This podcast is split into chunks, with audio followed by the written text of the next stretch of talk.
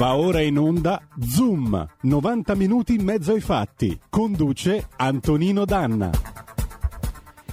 E do subito la linea ad Antonino Danna ricordando semplicemente il numero per intervenire con lui che è lo 02 66 20 35 29 oppure via Whatsapp al 346 642 7756. Bentrovato Antonino. Condottiero, mio condottiero, buongiorno a te, ben trovate, buon lavoro. Amiche e amici miei, ma non dell'avventura, buongiorno. Siete sulle magiche, magiche, magiche onde di RPL. Questo è Zoom, 90 minuti in mezzo ai fatti. Io sono Antonino Danna e questa è la puntata di martedì 4 gennaio dell'anno del Signore 2022. Cominciamo la nostra trasmissione, la cominciamo con i nostri classici appelli. Primo, Date il sangue perché in ospedale il sangue serve sempre, serve a salvare vite umane, ricordatevelo, chi salva una vita umana salva un mondo intero. Secondo, andate su www.radiorpl.it come cantava poco fa l'immenso Ivan75, cliccate su Sostienici e poi abbonati. Con 8 euro potete essere nella nostra Hall of Fame dei nostri sostenitori oppure se volete potete essere con 40 euro nel livello creator e quindi diventare coautori di una puntata del vostro programma preferito con il vostro conduttore preferito, come ha fatto il nostro Alessandro a Bologna. Infatti, la prima puntata con il conduttore preferito è stata di Zoom. Ebbene, sì, siamo stati noi a rompere il ghiaccio. Cominciamo la nostra trasmissione. Oggi vi racconteremo una bellissima storia perché non c'è soltanto il sogno americano, c'è anche il sogno italiano. E alle 11.05 con il nostro ospite di oggi vi racconteremo davvero una bella storia che vi farà riflettere, insomma, è davvero una storia che mi ha colpito non poco ed è l'immigrazione che serve a questo paese ed è l'immigrazione che serve all'Africa, perché è una storia vincente, ci sarebbe da, fargli, da farci veramente sopra una fiction come minimo. Ma prima di arrivare a questo, noi iniziamo la nostra puntata perché martedì, martedì si balla. Con cosa balliamo? Con un pezzo del 1974 che ho trovato in una vecchia registrazione di alto gradimento con Arbore, Boncompagni e compagnia bella, e loro sì che di musica buona se ne intendevano. Ma la cosa più interessante è il ritmo di questo pezzo che invita proprio a muoversi, ad andare. Le marce di 10.000 km cominciano sempre con un passo Ovunque voi siate, io vi immagino in viaggio, pronti a cominciare la vostra giornata. Eh, uscite, andate a portare il cane oppure cominciate a correre un po' come Forrest Gump, perché siamo tutti un po' Forrest Gump. Beh, io spero che questo pezzo vi faccia camminare, anzi vi faccia proprio correre. Al Downing, I'll be holding on, 1974, e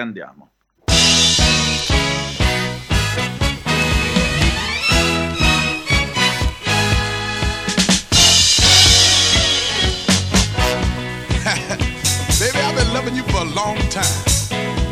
I watched him play games with you, talked about you, and lied about you just as though you didn't mean nothing to him at all. But if you only give me a chance, I'll change it. When your life full of trouble and you're down.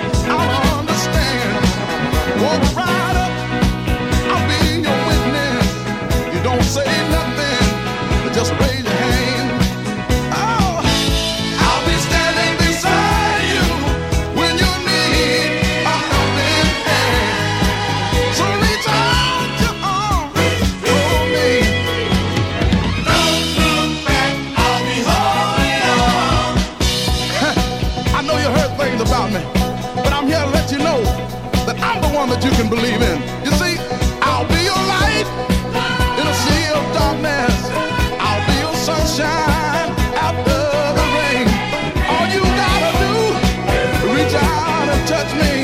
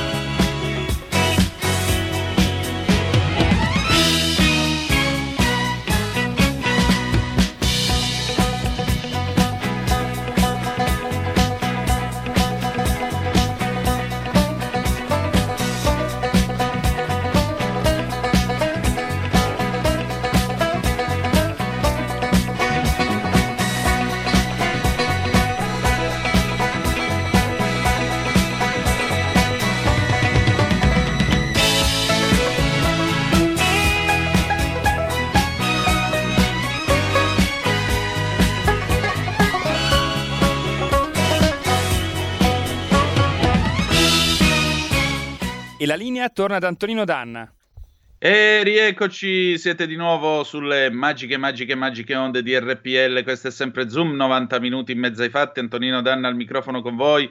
Avete ascoltato All, uh, Al Downing con uh, I'll Be Holding On del 1974, appunto una citazione, un omaggio che facciamo ad alto gradimento con Arbore, Boncompagni, Marenco e l'immenso Bracardi. Dopo questo pezzo eh, interveniva Vinella, il giornalista Vinella, chiampala, chiampala, però noi non abbiamo Bracardi, proveremo ad averlo prima o poi ospite qui da noi, così avremo modo anche, per favore, ecco, voglio lanciare un appello, per favore, fate pace, fate pace. Renzo Arbore e Bracardi, vi prego, fate pace. Io ho visto alcuni video online di Bracardi che dice alcune cose su, su, su Arbore. Per favore, siete, siete, come, cioè, siete come Paul McCartney e, e, John Lennon. Ci siete rimasti solo voi due di questo, di questo quartetto. Almeno voi due restate assieme, dai. Non ci fate disperare che avete costruito pagine immense di radiofonia e se tanti fanno questo mestiere, se tanti si sono messi davanti a un microfono, lo hanno fatto anche e soprattutto grazie ai frizzi, lazzi e cachinni di eh, voi quattro a partire dal 7 luglio 1970 fino all'anno 1984 con alto gradimento. No, non è la BBC, eh, radio anche noi e di nuovo alto gradimento. Per cui tanto era sempre la stessa cosa con la sgarrambona, con Catenacci, Patroclo, perché non sei venuta? Tin e tutto il resto. Ho fatto questo doveroso appello, è il momento di fronte del blog. Fronte del blog eh, del nostro Edoardo Montolli questa mattina si occupa di varianti, ladies and gentlemen. Eh, nel frattempo, a proposito, vi ricordo che 0266203529 per le vostre telefonate oppure 346 642 7756 per le vostre zappe o whatsapp che dir si voglia specie a commento della rubrica appunto del nostro Edoardo Montolli che questa mattina è in edicola con cronaca vera, lo trovate eh, naturalmente in tutte le edicole del nostro paese. La rubrica del nostro Edoardo si intitola Momento e ve la vado a leggere. Variante Italia. Abbiamo chiuso l'anno con i virologi che cantavano l'imbarazzante vaccinazione di Natale con l'allarme sulla variante Omicron. L'impennata di casi vedeva solo a Milano quasi 100.000 abitanti in quarantena perché positivi. Numeri così alti che rischieremo presto il blocco del paese anche senza lockdown, tutti a casa causa virus. Ora, il ventaglio di soluzioni proposte è variegato e bizzarro. Per il governo e per alcune regioni si potrebbe ridurre o addirittura eliminare la quarantena a chi ha già ricevuto la terza dose, anche se si sa che pure con la terza dose si contagia e si viene contagiati. Non importa. Lo vedono come un premio per chi ha completato il ciclo vaccinale, come se questa fosse una gara e noi fossimo scimmie da ammaestrare. Tutti d'accordo? Nemmeno per idea. Il professor Massimo Andreoni, primario di infettivologia al Policlinico Tor Vergata, dice a Radio Campus: Ridurre la quarantena a meno di sette giorni è rischioso, soprattutto con una variante così contagiosa come questa. Le ASL, però, non riescono più a tracciare, dicono, e i tamponi antigenici, che ci infilano nel naso da due anni, sembrano non essere più attendibili anche se consentono di ottenere il Green Pass base, sballano del 40%, niente meno. E pensare che sono stati pure un gettonato regalo di Natale, acquistato dopo ore di coda in farmacia, a prezzi calmierati di 15 euro, perché per loro signori 15 euro sono prezzi calmierati. A Monza, il Corriere della Sera registra un video di persone in attesa al drive-thru di oltre tre ore e mezza, come ai tempi in cui in Unione Sovietica si doveva comprare il pane.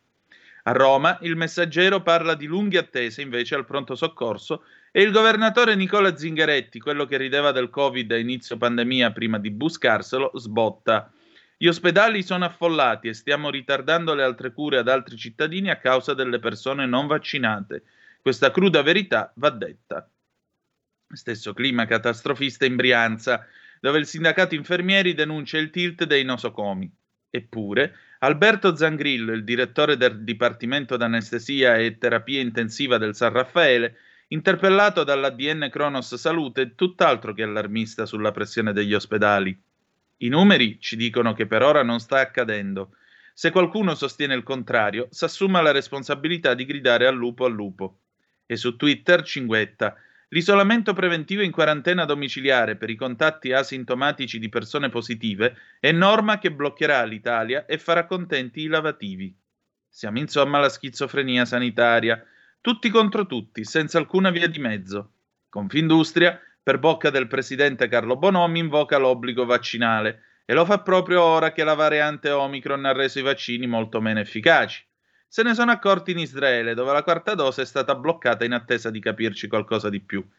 E lo fa capire perfino Pfizer, che annuncia per la prossima primavera una nuova versione del vaccino tarato su Omicron, come assicura Sabine Bruckner, responsabile della casa farmaceutica in Svizzera.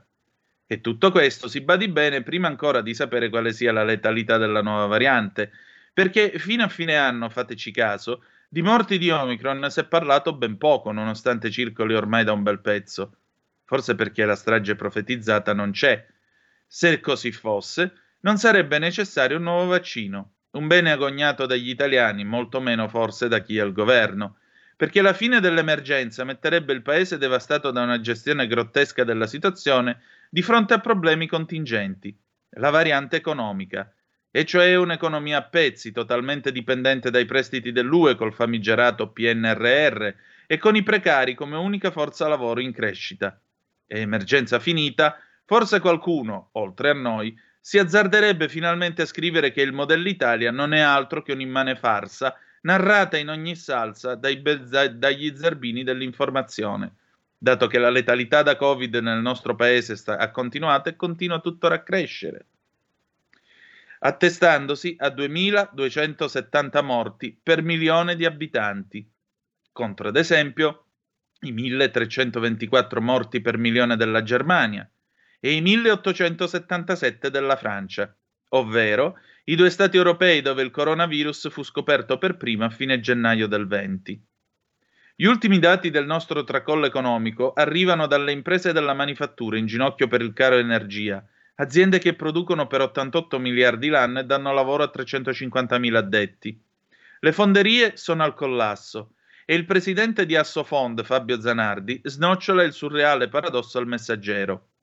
Più produciamo e più soldi perdiamo. Se si va avanti così nel giro di due mesi e mezzo, un comparto industriale che ha tradizione centenaria rischia di scomparire. Oppure, ritardando avviamenti, diminuendo le produzioni, modificando i prezzi di vendita, possiamo tirare avanti 6-8 mesi, ma poi vedremo le produzioni finire in Francia, Germania e Spagna, dove ci sono misure di calmieramento per i costi energetici. Ecco, Procrastinare l'emergenza, continuare a lanciare allarmi, chiudere a colori il paese e togliere la libertà dando la colpa ai Novax è l'unico modo che ha il governo per non mettere al nudo il re, perché con ogni probabilità la variante Italia è la più pericolosa. Questo è l'intervento del nostro Edoardo Montolli stamattina su, ehm, come si chiama, su Cronaca Vera, la variante Italia, appunto, la sua rubrica è il momento che voi trovate su Cronaca Vera. C'è poco da dire, ci raccontano magnifiche sorti e progressive di un'economia che fa più 6%. Sì, ma partiamo sempre da meno 10. Meno 10 più 6 al mio paese fa meno 4. E meno 4, e meno 4 a Vibo Valencia, come in, a Monza, a Bugugiate, a Kuala Lumpur, su Marte, sempre meno 4 fa. Quindi prima di raccontarci che va tutto bene, Madama la Marchesa, che l'economia scoppia di salute, che vedremo un mondo felice, sereno e in pace, beh, non è così. Ahimè, non è così. E quando il presidente dell'Assofond, cioè delle fonderie di questo paese, stiamo parlando dell'industria metallurgica pesante, stiamo parlando di un comparto strategico, un comparto che peraltro da 30 anni subisce e non poco subisce eh, l'assalto dei nuovi giganti dell'acciaio a basso costo, ovvero sia la Cina, ma soprattutto l'India, e subisce anche scelte che vennero fatte al tempo dell'industria di Stato, scelte sbagliate. Voi lo sapete che fine ha fatto il treno di lavorazione che c'era a Bagnoli? Ve la ricordate l'Ital Sider a Bagnoli? Eh? Il film Mi manda Picone dell'83? Ecco, l'Ital Sider di Bagnoli nel 90 gli avevano rinnovato tutto il treno di lavorazione dell'acciaio. Dopo qualche anno, sapete dove è andato a finire questo treno di lavorazione dell'acciaio? Credo in Cina. Tutti, tutto con i soldi dell'IRI. Siete contenti? Abbiamo una telefonata, pronto chi è là? Sì, buongiorno, sono Antonio da Milano. Buongiorno Antonio, benvenuto. Ascolti, eh, noi negozianti da quando c'è questa paura che sta diffondendo diciamo, i mezzi di telecomunicazioni siamo ritornati al 2020, quindi eh, di qualcosa si deve morire, cioè alla fine do, cioè, si deve uscire da questa situazione di paura. Al Lei che negozio virus, ha? Vaccino obbligatorio, fine paura, amen, finisci. Dobbiamo finire, cioè, ogni cosa deve avere un inizio e una fine, non è che possiamo stare dietro a morire di paura dietro queste cose. Ci sono i ragazzi, io ho otto scuole vicino al mio negozio, e ci sono i ragazzi che bruciano con la mucchina i banchi. Questa è la situazione, cioè non si può andare avanti all'infinito. Senta, lei che esercizio ha? Io ho un esercizio di ferramenta, sono di fianco a una farmacia, praticamente la farmacia ha così tanta gente che la gente mi sovrasta cioè non si vede più neanche la vetrina del mio negozio. Capisce? Io sono danneggiato fortemente, fortissimamente, capisce? E certo. non mi danno niente, niente di niente. Il locale è pure di proprietà del comune e mi ha pure aumentato le spese di affitto. Ah, Quindi, benissimo. Il, quello, la, la, situazione non è come... Que- allora, lo Stato guarda il, il, business totale, perché i supermercati stanno facendo una montagna di denaro, una montagna, e anche Amazon e gli altri, perché la gente ha paura, non gira, va tutto in un posto, programma gli acquisti. E, e quindi le strade sono vuote, i marciapiedi sono pieni di cacca di cane, come voi, questo è diciamo, il primo effetto del fatto che la gente non va in giro, Secondo effetto che si drogano per strada. E terzo effetto ci sono sulle panchine che gridano con le radio, oltre ai piccioni e tante altre cose che la Regione Lombardia ha fatto il bando, perché io sono cacciatore, la Regione Lombardia ha fatto il bando per ammazzare noi cacciatori i piccioni, solo che con la carabina dobbiamo stare 4 km dal centro abitato.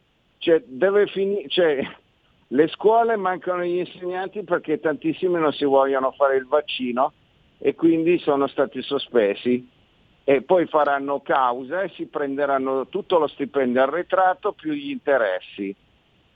Senta, mi dice una cosa detto... però a proposito del suo Io esercizio. Io ho sei avvocati di fianco al mio negozio e mi hanno detto il gioco è semplice. Stanno a casa, sospesi, non prendono adesso lo stipendio, poi fanno tutti insieme causa, che ci sono i sindacati che hanno degli sì, avvocati. E finirà, e finirà con una class action. Senta, mi dice una certo. cosa sul suo esercizio. Ne vengono ancora idraulici, e muratori e quant'altro a comprare materiale allora, o si è fermato tutto? L'effetto dei 5 Stelle sulla popolazione comune, perché tutta la gente pensa che non c'è un effetto, tanto la politica non ci tocca.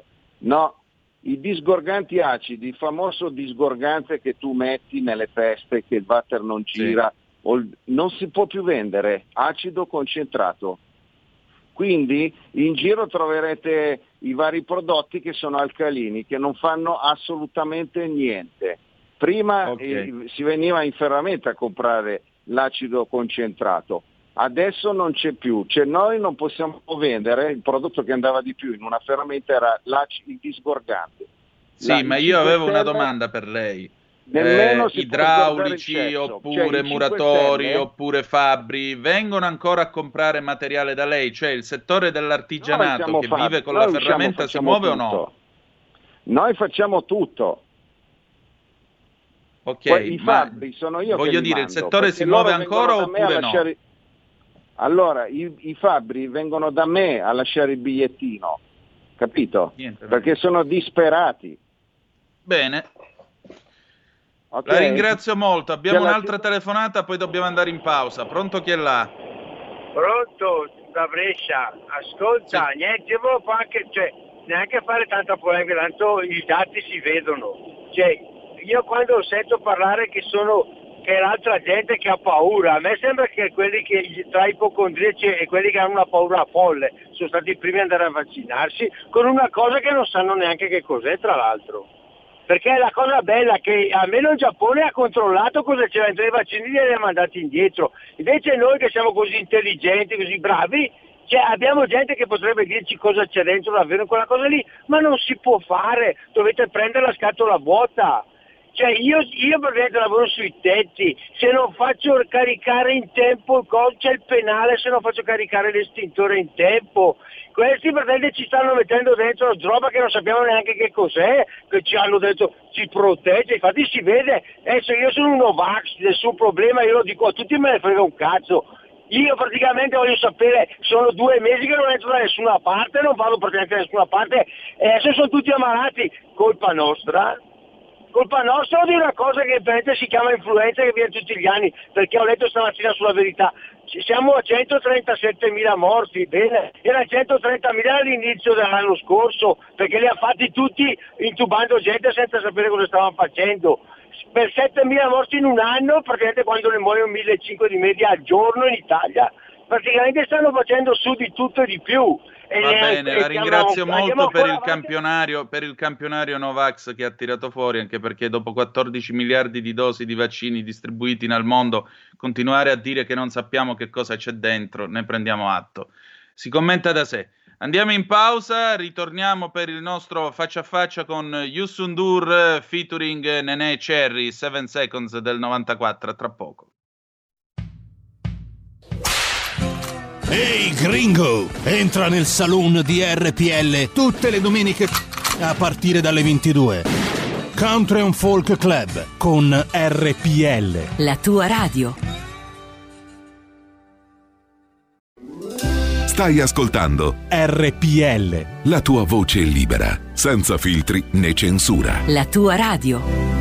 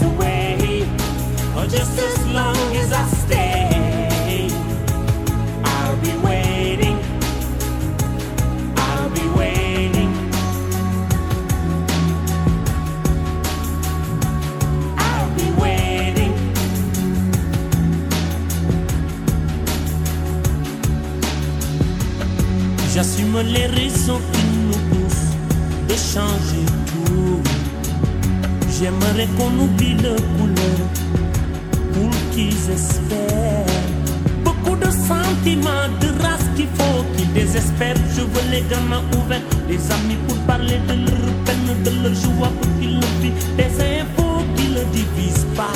Changer. Seven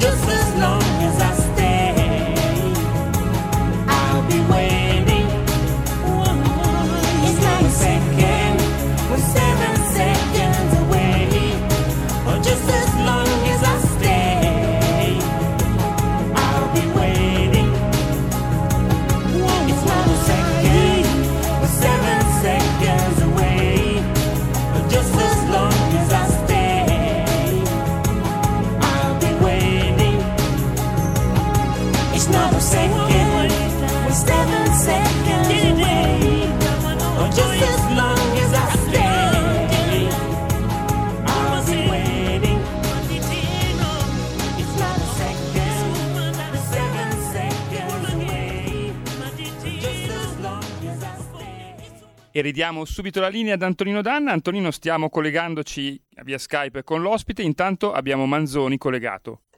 Benissimo, prima di tutto vi devo dare una notizia appena arrivata. 24 gennaio, ore 15, si comincia a votare per il Presidente della Repubblica.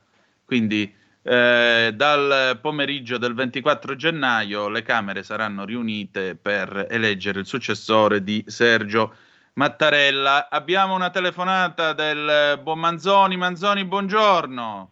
Oh, buongiorno a lei. Mm. Eh, sono Pasquale Diano Marino, scusa. Eh. E allora fatti riconoscere. Eh, ti porto l'anduia così te la mangi.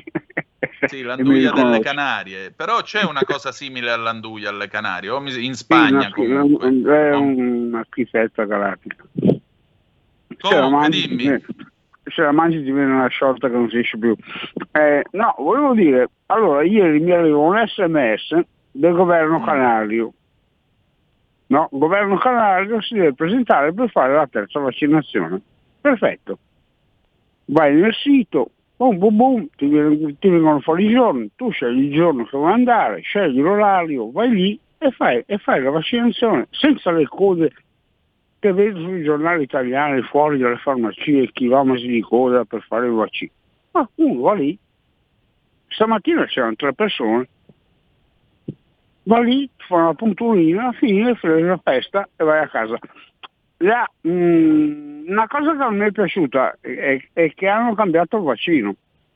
Mm, io ho fatto due AstraZeneca, questo qua è il terzo, e dice no, AstraZeneca non c'è più, non lo facciamo più, facciamo solo Moderna. Benissimo, allora guardo un altro, un altro centro di vaccinazione che sta a 30 km. Eh, sì, qui, qui facciamo Moderna e facciamo Pfizer. AstraZeneca non lo facciamo più. Ok, in conclusione alla fine che hai fatto? Ah, Ho fatto quello che c'era, perché tanto per fare 30 km andare a fare una cosa diversa, tanto vale che la faccio qua a, a 500 metri e la faccio qua. Eh, eh, cosa ho fatto? Eh, cosa devo fare? Scusa, eh. Eh già, hai fatto bene. Ti ringrazio molto. Allora, noi riprendiamo la nostra trasmissione perché abbiamo avuto un attimo di defiance con Skype, ma ce l'abbiamo fatta. Allora, vi ho detto prima che per eh, l'elezione del Presidente della Repubblica Italiana si comincia a votare il 24 gennaio alle ore 15, Parlamento riunito in seduta comune con tutti e 1008 gli elettori, la soglia fatidica dalla quarta votazione in poi per poter diventare primo cittadino d'Italia e 505 voti, ma attenzione, noi qui abbiamo un altro candidato a un'altra presidenza, stavolta però di una repubblica presidenziale, quindi non è un ruolo prettamente notarile quello per il quale sta correndo il signore che potete vedere su radiorpl.it, sulla nostra pagina Facebook e sul nostro canale YouTube, eh, che tra poco vi presenterò. Ho il piacere di avere con noi e di presentarvi Mbaké Sar, senegalese di Dakar, 51 anni, studi di ingegneria elettronica nel suo paese, l'idea di emigrare in Canada, ma il viaggio costa troppo. Arriva in Italia e comincia a raccogliere pomodori in Puglia, poi lavora in fabbrica, in un mulino, fa anche la security in un edificio. Nel 2005 sbarca come inserviente in un golf club a Sutri, dopo qualche anno ne diventa addirittura il direttore. Alla fine si mette in proprio. Nel 2011 ha costituito un'agenzia interinale perché vuole offrire contratti regolari agli immigrati come lui. Oggi in quel di Bergamo è alla testa di oltre 100 dipendenti. Gentile e disponibile, ha deciso di candidarsi a presidente del Senegal, una repubblica presidenziale africana che cresce al tasso del 7% ed è grande la metà dell'Italia. Potete sostenere, visitate il suo sito mbachesar.com. Con 16 milioni di abitanti il Senegal è un paese giovane, con un'età media totale di 18 anni, ma quasi un bambino su due muore in tenera età. Non è una situazione facile, ma Mbaché spiega: Voglio provare ad aiutare il mio paese a migliorare le sue condizioni, a far vivere meglio i nostri figli e nipoti in modo tale da non essere costretti a partire e rischiare le loro vite per raggiungere l'Europa. Sembra quasi una battuta, ma non lo è. Mbaché Sar vuole aiutare i suoi connazionali a casa sua. E i suoi motti sono chiari: We are one, siamo una cosa sola, un popolo, una meta, una fede. Cominciamo da qua, Mbaché eh, dandole il benvenuto intanto a Zoom. Come si riunisce un paese diviso come il Senegal e perché ha scelto di correre e di voler fare il presidente del Senegal nel 2024? Ciao Antonino, grazie per l'invito. Allora, io ripeto, quello che sto facendo lo faccio per il mio paese, perché a me non mi interessa la politica, il potere cose del genere. A me mi interessa il Senegal e farlo crescere e fare in modo che i miei figli e i miei nipoti non faranno più l'immigrazione, perché non è giusto che un paese come il Senegal, che è un paese ricco, eh, per carità, ricchissimo sul livello di eh, risorse umane e anche a livello di materia prima quindi io farò di tutto il mio possibile a far che i miei figli, ripeto, non fanno più l'immigrazione, perché abbiamo le potenzialità e possiamo farcelo insieme. Ecco. Ecco, e infatti tra l'altro io sono andato a dare un'occhiatina all'inno nazionale del Senegal, le Lion Rouge, il leone rosso. Dice, Ritti, uno stesso popolo, un popolo senza divisioni, ma un popolo volto verso tutti i venti del mondo. Senegal, come te, come tutti i nostri eroi, saremo duri, senza odio e con le braccia aperte.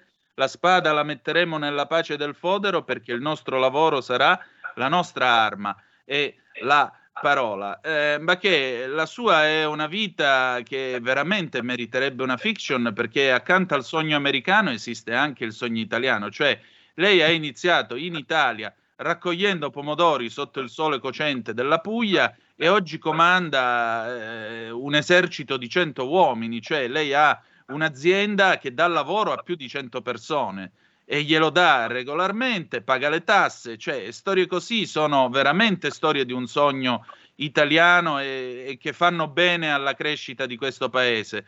Ma Qual è il segreto di, di Mbaké Sarr e soprattutto com'è stata la sua avventura in Italia?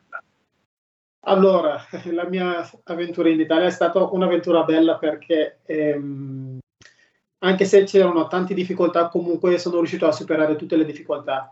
E poi, ripeto, tutto quello che ho fatto l'ho fatto per il mio popolo, perché l'agenzia che io ho creato l'ho fatto pensando al mio popolo perché vedevo come vivevano e io ci sono passato comunque perché sono stato immigrato anche io, ho fatto le cooperative, ho fatto tutti i lavori, iniziando soprattutto da raccogliere i pomodori in Puglia e avevo l'intenzione sempre di poter aiutare il mio popolo.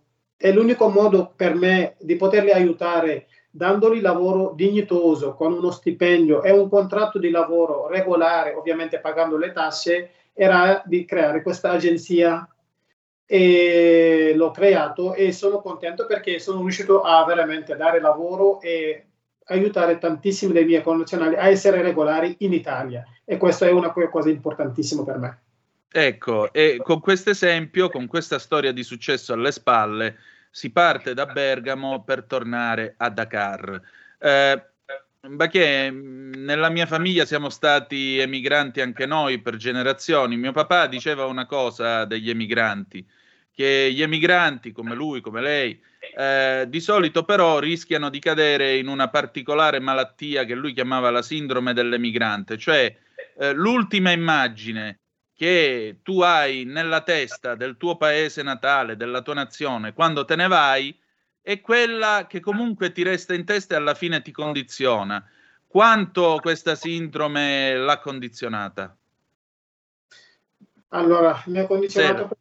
Eh, ripeto, allora, io eh, ho sempre avuto in testa il Senegal e quello che ho vissuto e spero che quelli che vengono dopo di me non lo vivranno mai più, perché ho vissuto delle- dei, dei- dei grossi problemi a livello di studio, a livello economico e a livello anche sociale. Però, però ehm, io penso che mm, se tutti noi ehm, abbiamo il cuore il nostro paese e vogliamo fare le cose per il nostro paese, ci riusciremo insieme. Allora, io ripeto, da quando sono partito dal Senegal avevo sempre l'idea di aiutare il mio paese il giorno che io avrò le possibilità. E adesso è arrivato il momento di dare una mano al mio paese veramente. Cosa vuol dire? Presentarmi alle elezioni presidenziali, fare in modo di poter essere eletto presidente e di cambiare tutte le cose. Ripeto, la prima cosa che a me mi fa male è di vedere questi miei figli o anche diciamo connazionali che muoiono in mare tutti i giorni e questo io non lo trovo giusto, ripeto, perché abbiamo tutte le potenzialità, che sia a livello eh, umano e che sia anche a livello di risorse.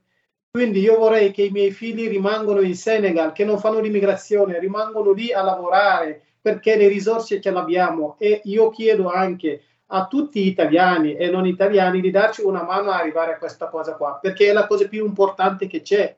Ognuno di noi deve poter restare al suo paese, lavorare dignitosamente e guadagnarsi la vita. Questo è quello che io penso. Ecco, eh, vorrei dire a qualche anima bella che ci sta ascoltando e magari è convinta che questo discorso che viene fatto sia un discorso razzista.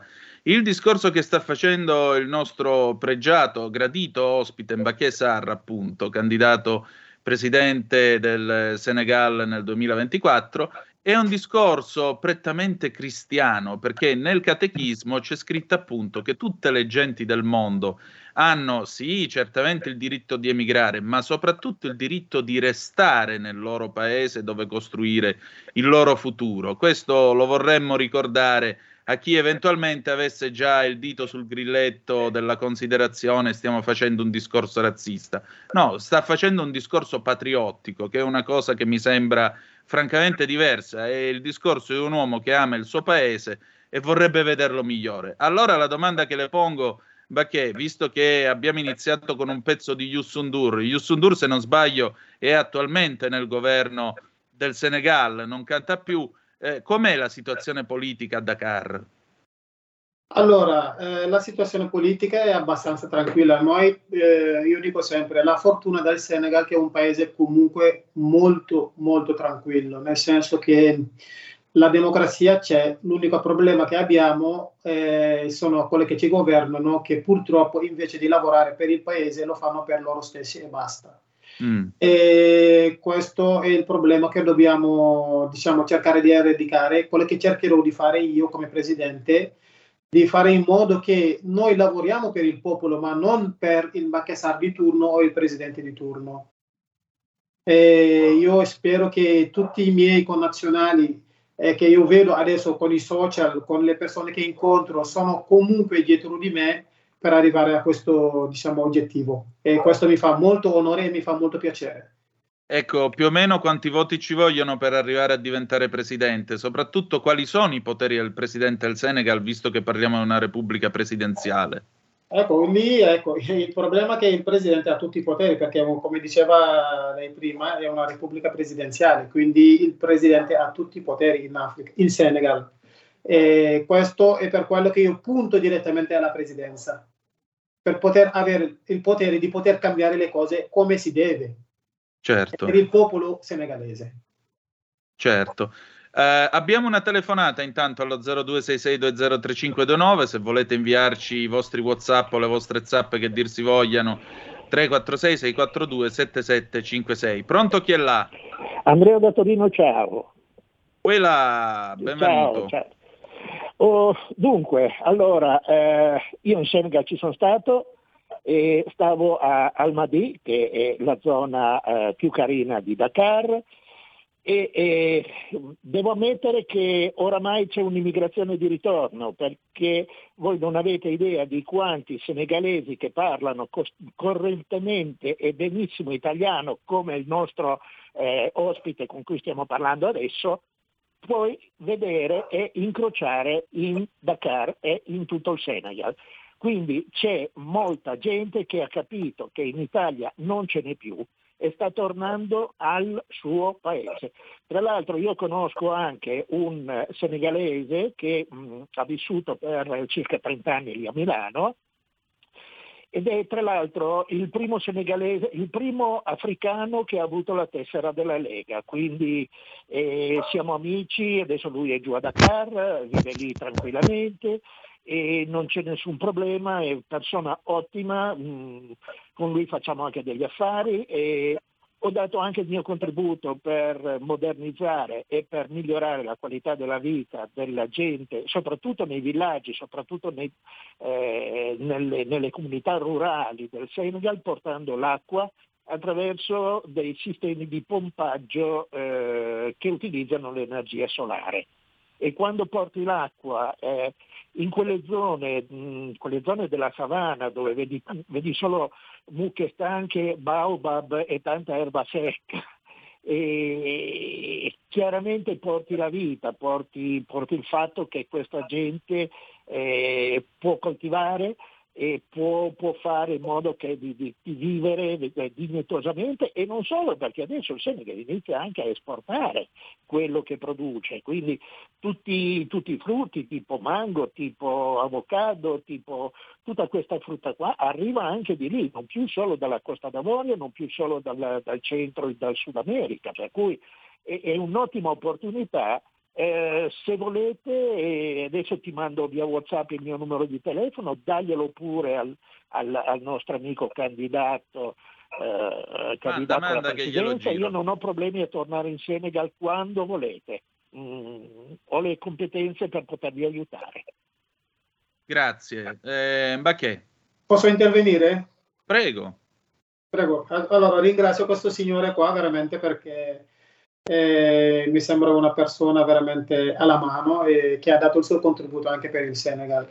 Però io l'unica cosa che vi chiedo a tutti, ripeto, italiani e anche non italiani, è di cercare soprattutto eh, di aiutare gente come me, che sia ambasciatore di turno, che sia un altro, ma gente che ha le idee per cambiare proprio il paese perché quello che fa questo signore è una cosa nobile comunque, dare acqua, dare, cercare di aiutare la gente va bene, ma bisognerebbe comunque cercare di aiutare un governo che cambia le cose, perché finché non abbiamo questi governi che cambiano le cose, siamo sempre punto a capo.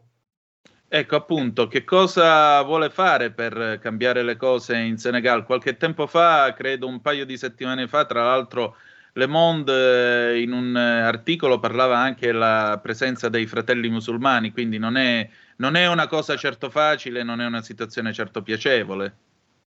Allora, io penso che su quel livello lì noi siamo veramente fuori dal pericolo perché il Senegal comunque, eh, ricordiamoci, ha fatto confine con Mali, mm. con Mauritania, che sono paesi molto caldi a livello di jihadismo. Sì. Però in Senegal, meno male, comunque non abbiamo questo problema, per fortuna, perché è, è la maturità del senegalese che ci certo. porta a non avere tanti problemi. Anche se il Senegal è un paese al 95% di musulmani, non abbiamo mai avuto problemi di religioni, di jihadismo o di qualcos'altro. E questo veramente ringrazio tutti i senegalesi perché è la loro maturità che ci hanno portato a queste cose qua. E questo bisogna anche sottolinearlo. Certo, anche perché vorremmo ricordare che a proposito di jihadismo la Francia è impelagata in una guerra di cui non molti parlano in Europa che riguarda proprio il Mali, questo coinvolgimento eh, continuo di Parigi in, in Mali, che non, è, che non, è, una cosa né semplice né delicata. C'è un'altra telefonata per lei, la passiamo subito. Pronto, chi è là? Pronto? Sì. Sono Giuseppe, no, volevo dire, io auguro alla sua ospite, che non so pronunciare il nome, che, che diventi eh, realmente presidente no, del, del Senegal. ehm, che però deve tener conto anche del fatto, sono indipendenti, però un dipendente diciamo relativo perché c'è sempre la spada di Damocle sopra la testa del governo francese, se non mi sbaglio, no? è vero?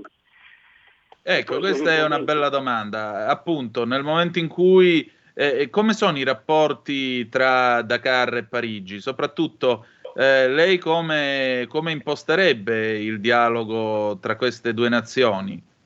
Noi che cosa possiamo dare come contributo tra Dakar e Roma e tra, e tra Dakar e Parigi? Allora, eh, il problema tra Dakar e Parigi è un problema molto complesso e lungo, che comunque io lo, lo dico sempre, io vorrei fare le cose giuste, nel senso che lo scambio, tutte le cose che ci sono tra il Senegal e la Francia, che era il paese colonizzatore, eh, devono essere giuste adesso, non possono essere come erano prima. Ma non per fare un confronto con la Francia, no, ma le cose devono essere giuste entrambe le parti. Perché loro hanno fatto delle cose, ma noi anche dobbiamo anche adesso guadagnare di questa cosa, perché adesso è finito il momento che dobbiamo sempre stare lì sotto di loro e a, diciamo, pagare delle cose che, diciamo, e lo sapete meglio di me, il problema della nostra moneta è sotto il franco francese, che è un problema grosso, grossissimo per noi come paese africano. Ecco, Però, che ripeto, problema vi crea il franco CFA centro, centroafricano o sbaglio? Comunque il franco francese, che problema vi crea? Eh beh, perché abbiamo comunque dei dazi da pagare alla Francia, perché noi siamo sotto copertura della Francia. Però, ripeto, sono cose che comunque si discutono e si trovano delle soluzioni, per, perché io sono per risolvere tutti i problemi, mm. ma non per un confronto, ok? Certo.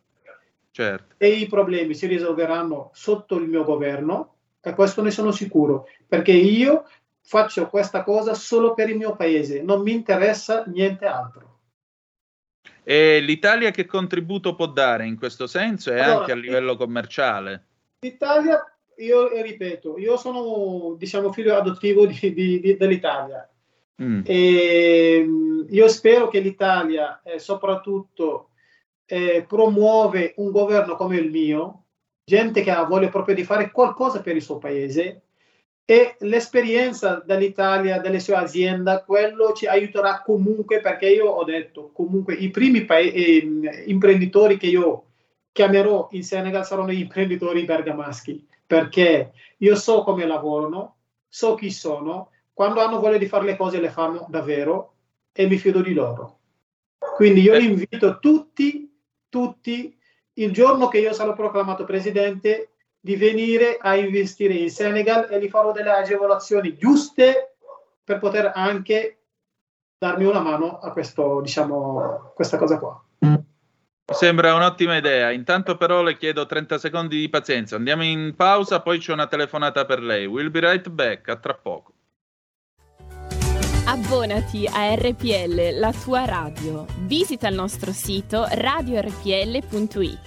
Con il tuo contributo tieni alta la tua voce libera. Come ascoltare RPL la tua radio? Semplice. DAB Plus, la radio digitale. Canale 740 della TV digitale terrestre. Smartphone e tablet. Scarica l'app di RPL la tua radio per Android o iOS. Smart speaker Amazon Alexa. Installa la skill per Alexa di RPL la tua radio radio e prova a dire Alexa, apri RPL la tua radio. Dal tuo computer puoi ascoltarci sulla web radio o web tv o in auto su Android Auto o Apple CarPlay. RadioRPL.it. Semplice.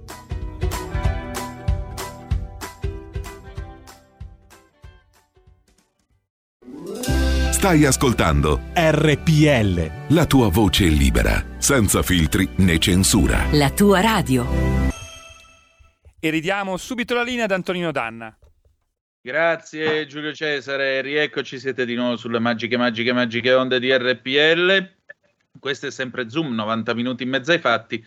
Antonino Danna è il candidato alle elezioni presidenziali in Senegal nel 2024, Mbacké Sar, al microfono qui con voi. Eh, prima di passare le due telefonate che sono già in coda, volevo leggervi un attimo un messaggio che è arrivato adesso su WhatsApp Questo signore senegalese è come il nostro senatore Iwobi, Tony Iwobi, sono grandi uomini, onore, aiutiamolo. Silvio da Brescia, poi c'è un messaggio del nostro Nico Gandolfi, revisione urgente dei trattati con l'Europa, non possiamo più permetterci di spogliare le risorse di paesi come il Senegal. Mi sembrano due prese di posizione interessanti o sbaglio? Sì, molto importante perché l'Africa deve crescere e quindi abbiamo bisogno soprattutto delle nostre risorse per crescere. Questo è Certo. Quindi non possono portarci via le risorse e poi dopo noi non possiamo. E, e la, la cosa brutta è che loro se lo fanno, cioè danno il potere a poca gente che sono lì a vendere le nostre risorse. Questo non va bene. Per me io penso che bisognerebbe se tu vuoi le risorse del Senegal, le tratti sul posto, fai lavorare la gente e dopo fai quello che vuoi, ma lo devi fare sul posto, ma non puoi portarle via, non puoi. Io penso che questa sia la cosa più giusta.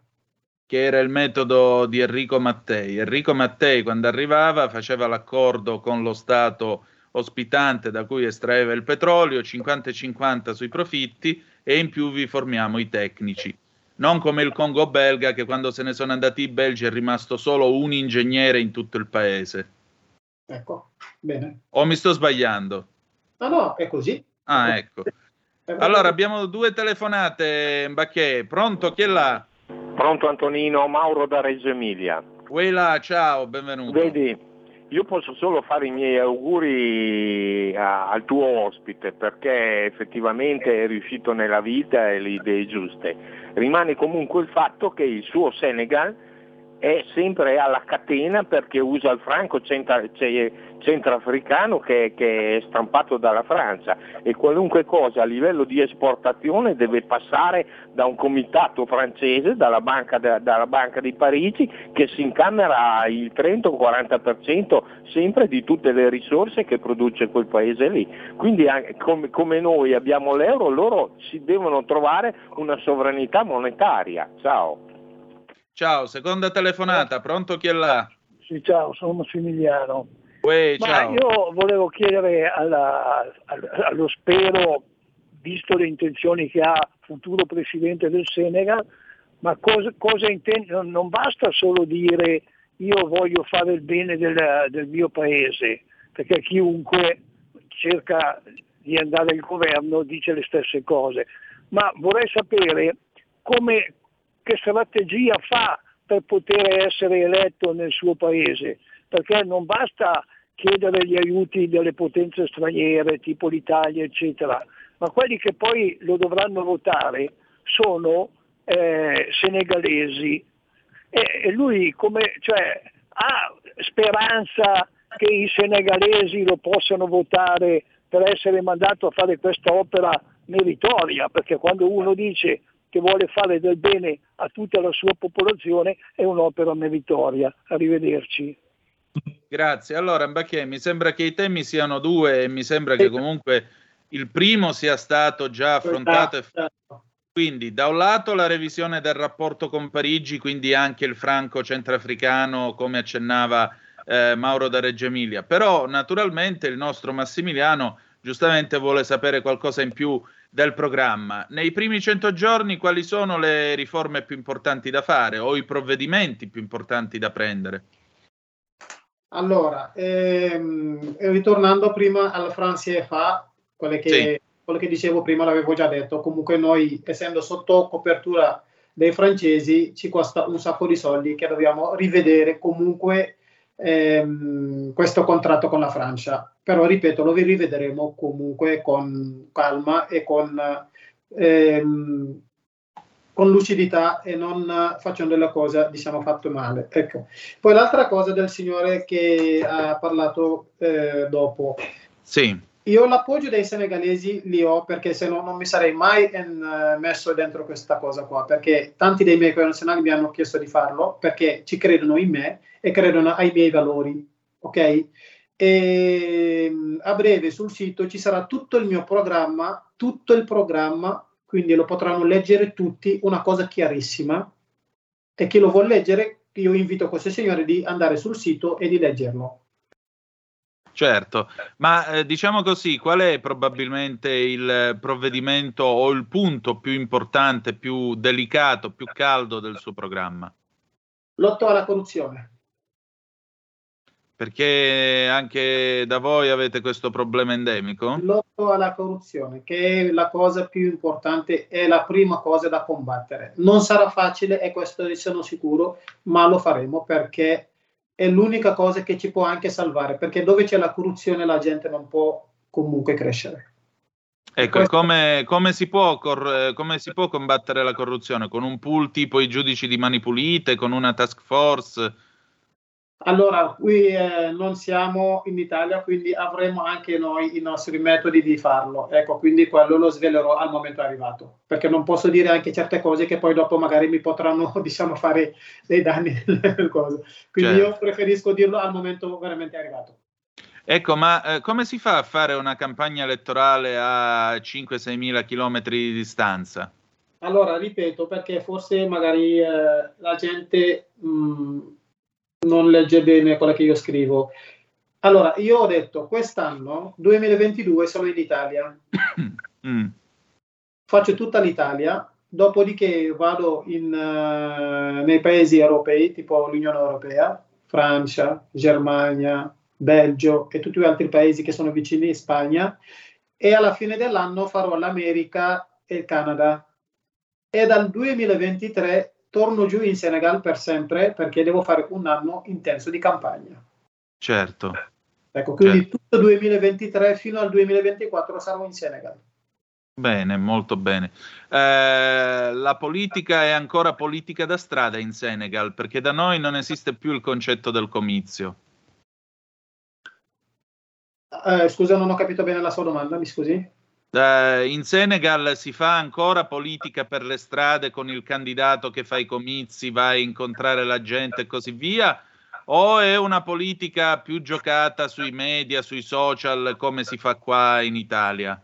Allora, eh, in Senegal è ancora, mi sembra, cioè da quello che vedo, bisognerebbe andare porta a porta, quindi andare casa per casa, regione per regione, è quello che farò, è per quello che dedico un anno intero a fare porta a porta. Quindi vedo tutti i miei connazionali, gli spiego le cose e cerco di avere il loro consenso.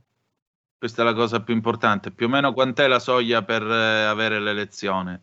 Quanti milioni di voti ci vogliono? Allora, io penso che con eh, 4 milioni potremo farcela e io penso di averli anche. Sono Eh, molto, allora. molto, molto fiducioso. E questa è la cosa più importante. Abbiamo un'altra telefonata, c'è Marco da Mantova in linea per noi. Buondì. Ciao Antonino e un abbraccio fraterno al fratello africano Mbaké, al quale io auguro ogni bene e io spero che lui sia consapevole di quanto sarà dura la lotta contro i francesi, perché non ricordo se è stato eh, Mitterrand o è stato De Gaulle che ha affermato che senza il controllo delle ex colonie, che se non vado errato in Africa sono 14, e per controllo si intende la, eh, la- il sequestro delle ricchezze di questi paesi, che fanno questi paesi li fanno restare eh, nel terzo mondo, la Francia sarebbe un paese in via di sviluppo. Quindi io gli auguro ogni bene e naturalmente in bocca al lupo. E ricordiamoci quello che secondo me i francesi fecero a Thomas Sankara. Io questo non glielo augurerò ma- a- mai, anzi gli auguro tanta buona fortuna. Un abbraccio, ciao, grazie. Grazie a te, grazie a te. Grazie. Insomma, mi sembra che Mauro D'Amanto, eh, Mauro D'Amantova, sì, scusate, Marco D'Amantova abbia messo in chiaro, in chiaro anche diciamo, l'idea del rapporto con Parigi. I francesi oggi come vengono riguardati? Sono, eh, sono considerati diciamo, degli invasori, sono considerati degli usurpatori, degli sfruttatori, oppure c'è la possibilità di costruire un futuro anche con loro? Ma io ripeto, allora io sono per il dialogo, Eh, a Mm. me non mi piace il confronto diretto, E- però le due parti comunque devono essere sullo stesso livello, ovviamente. Se loro non vorranno il confronto, non ci saranno mai confronto e faremo le cose eque per tutte le due parti. E io spero che sarà così soprattutto per loro. Certo, certo. Eh, è arrivato, sono arrivati un altro paio di WhatsApp per lei. Buongiorno, chiediamo che se riesce a farsi eleggere faccia l'abbonamento ad RPL. Saluti Berengario in Subrico da Roma. Beh, allora io chiedo un posto da ministro, scusi. Eh, uno, uno Stato africano aiutato da un europeo e avremmo risolto tutti i problemi dell'immigrazione. Aldo da Monfalcone. Antonino sempre sul pezzo, grazie, grazie. Finalmente una trasmissione senza tifosi, pacata. Bravo Antonino, grazie. I 200 euro sono sotto il lavandino in bagno. Poi, comunque, qui tutti i giorni arrivano barchette dal Senegal. Beh, eh, il Senegal veramente è affacciato sull'oceano, ad arrivare dentro il Mediterraneo ce ne vuole. La via dell'immigrazione da dove passa? Allora, la via dell'immigrazione passa da- dalle barche delle, eh, e, e quelle che mh, non voglio più è che queste barche partono soprattutto del Senegal, perché il Senegal è proprio sull'Oceano Atlantico e tanta gente parte da lì. Mm. Io questo voglio eradicarlo, ma non per non, per non chiudere completamente l'immigrazione, perché l'immigrazione è una cosa che comunque non si può chiudere, eh, perché da quando il mondo è il mondo c'è stata l'immigrazione e ci sarà sempre. Però io vorrei che l'immigrazione, se si fa, si fa in modo giusto, e che noi che lo facciamo, non è che lo facciamo per, eh, per piacere, lo facciamo perché abbiamo bisogno Esatto. abbiamo bisogno. E questo eh, non, è, non è che la gente lo capisce bene. Quindi li voglio ricordare che tutti gli immigrati che vedete non lo fanno per piacere, ma lo fanno perché hanno bisogno.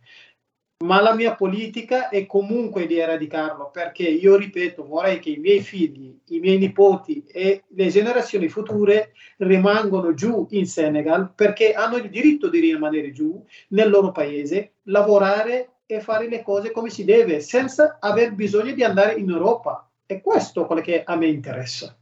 Esatto. E i senegalesi rimangono lì perché le risorse ci sono. Esatto. Eh, è questo. Ma che, che cosa l'Italia può dare al Senegal e che cosa il Senegal può dare all'Italia? Allora, l'Italia può dare tantissime cose perché, ripeto, io eh, ho vissuto in Italia 21 anni e ho visto come lavorano le aziende italiane. Sono dei gran lavoratori, dei gran lavoratori e se fanno le cose le fanno per bene. E questo sono l'esempio perché io ho vissuto, ho lavorato, ho fatto le cose comunque con gli italiani che mi hanno dato una mano, ovviamente, a crescere. Quindi io spero che, ripeto, il giorno che sarò eletto, gli imprenditori italiani saranno i primi ad investire in Senegal per fare crescere il mio paese. E farò di tutto, di tutto che sia così, perché io sono comunque un figlio adottivo dell'Italia. Ho vissuto 21 anni in Italia, 21 anni. Certo, certo. Eh, allora avremo modo di ritrovarci. Quando è che si vota nel 2024? In che mese? Allora, non si sa ancora perché, eh, ecco, vedi, eh, parlavamo del- dei- della politica africana. Il nostro presidente purtroppo non dovrebbe candidarsi perché ha già fatto due mandati, Mm. però lui vuole ricandidarsi. Ah. Quindi non ha ancora deciso la data precisa per quel motivo lì. Niente noi- meno. Noi non glielo permetteremo, non glielo permetteremo perché non può farlo e non lo farà. Comunque sarà nel eh, 2024 quando lui avrà preso le decisioni, ci dirà la data e noi ci andremo alle elezioni. Eh, Mbacche, facciamo per un attimo un'ipotesi. È il 2024, la notte delle elezioni, l'indomani mattina ci si sveglia nel letto del palazzo presidenziale. Qual è il primo pensiero e la, e la prima decisione che si piglia? Allora, eh, sarà per me una soddisfazione perché sono sicuro che potrò realizzare quello che voglio fare per il mio paese. Io ripeto, è l'unico modo che ho per poter aiutare il mio paese. E io spero che dopo l'indomani dalle elezioni vedrete Mbacké Sarr come il nuovo presidente del Senegal. È un augurio che le facciamo di tutto cuore. Senta, un'ultima domanda. Che cosa farà domani? Domani cosa intende? Come domani domani o Nel futuro, diciamo. nel futuro? Beh, io adesso mi sto occupando della mia campagna al, cent- al 1000% perché la gente, la mia gente soprattutto, che mi deve votare, deve capire esattamente cosa voglio fare. E ci sto lavorando. Io da mm, verso fine mese andrò in Senegal e farò il mio primo assemblea del mio movimento. Anzi, non ho neanche un partito, un movimento. Perché non voglio la politica io.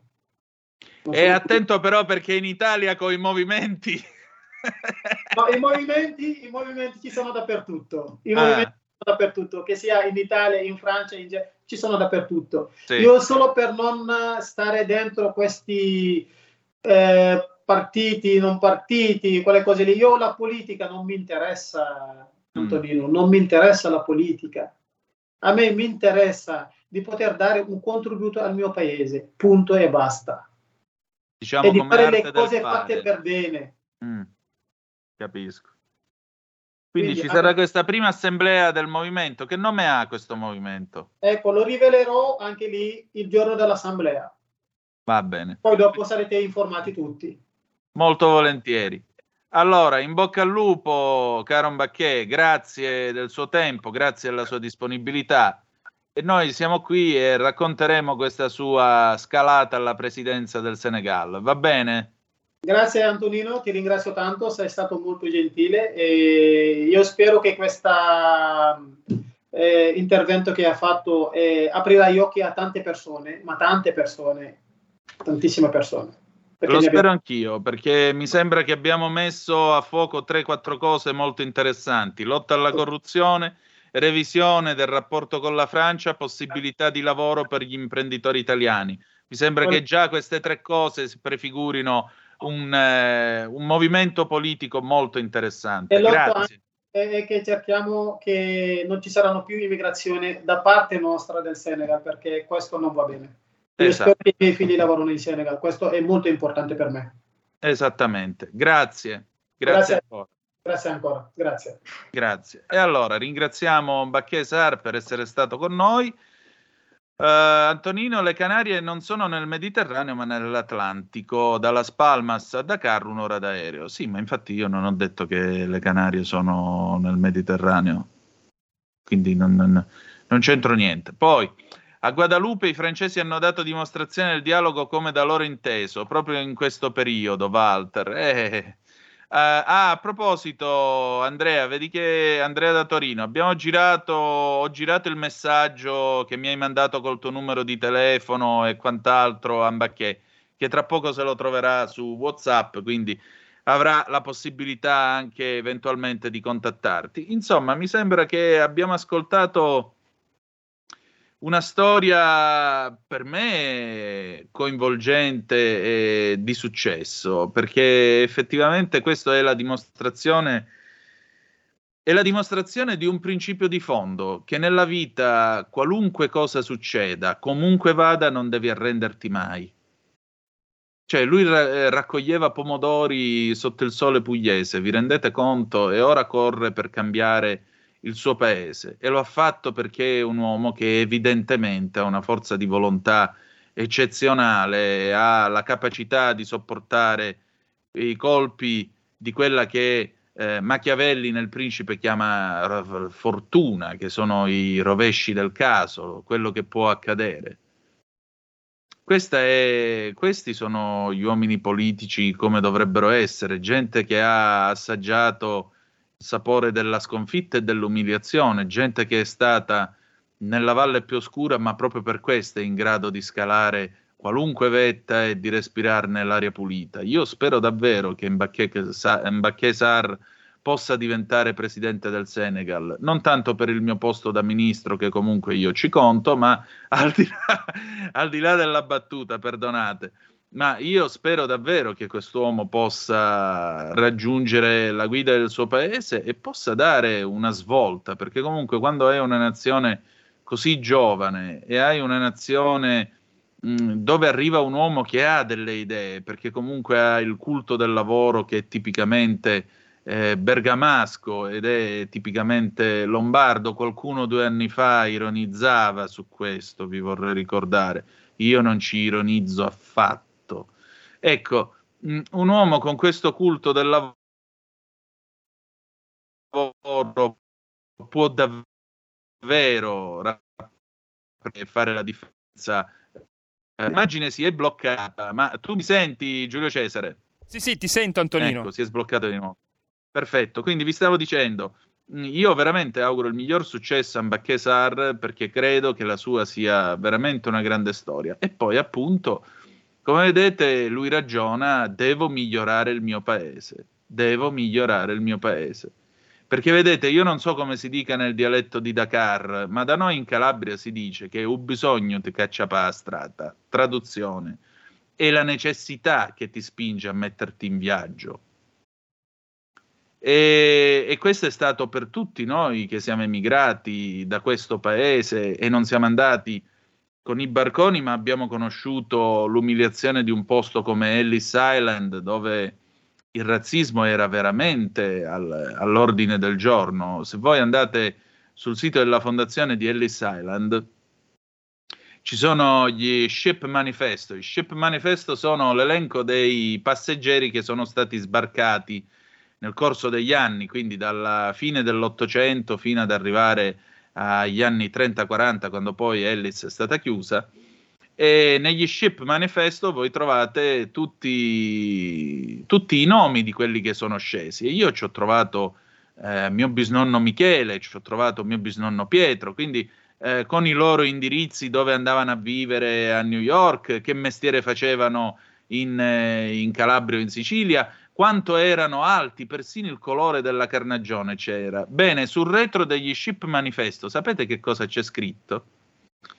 C'è scritto che gli italiani vengono catalogati come italiani meridionali tutti quelli che abitano dalla sponda sud del Po in giù, con eccezione della Liguria. Questo era Ellis Island, dove uno di Bologna era a prescindere un italiano del sud, secondo gli americani. E gli americani ci dividevano in questo modo che io trovo francamente razzista. Sì, razzista. Però vedete, questa è stata la storia, questa è stata la nostra immigrazione. A me fa piacere che quest'uomo sia venuto in Italia, si sia integrato, abbia creato lavoro, perché comunque dare lavoro a 100 persone e pagarci sopra le tasse significa contribuire al benessere di questa nazione, perché tu stai dando lavoro in Italia, stai pagando le tasse in Italia. E però nel suo cuore è sempre rimasta l'idea di tornare e migliorare il suo paese. Un uomo così merita tutto il suo successo. Un uomo così è un uomo vero. Bene, abbiamo finito la nostra trasmissione di oggi. Ci ritroviamo domani alle 10.35 trattabili. Ci lasciamo con una bella canzone d'amore del 1975. Era la sigla finale di Di nuovo Tante scuse con Raimondo Vianello e Sandra Montaini, mentre i ricchi e poveri cantavano coriandoli su noi, molti italiani ricorderanno che Sandra e Raimondo correvano al rallentatore, dopodiché a ogni puntata succedeva sempre qualcosa quando i due si stavano per abbracciare. In una delle migliori puntate, Sandra cadde in una bella fossa che Raimondo aveva occultato e lui se ne andò finalmente libero dopo aver fatto il gesto della Veronica al toro. Che dire di più? Poesia dei bei tempi andati, o per dirla col marchese di Villabianca, a fe mia con più sicuro passo passarono gli anni andati. Grazie per essere stati con noi, ci ritroviamo domani alle 10.35 e ricordate che the best is yet to come, il meglio deve ancora venire. Vi ha parlato Antonino Danna, buongiorno. Avete ascoltato Zoom, 90 minuti in mezzo ai fatti.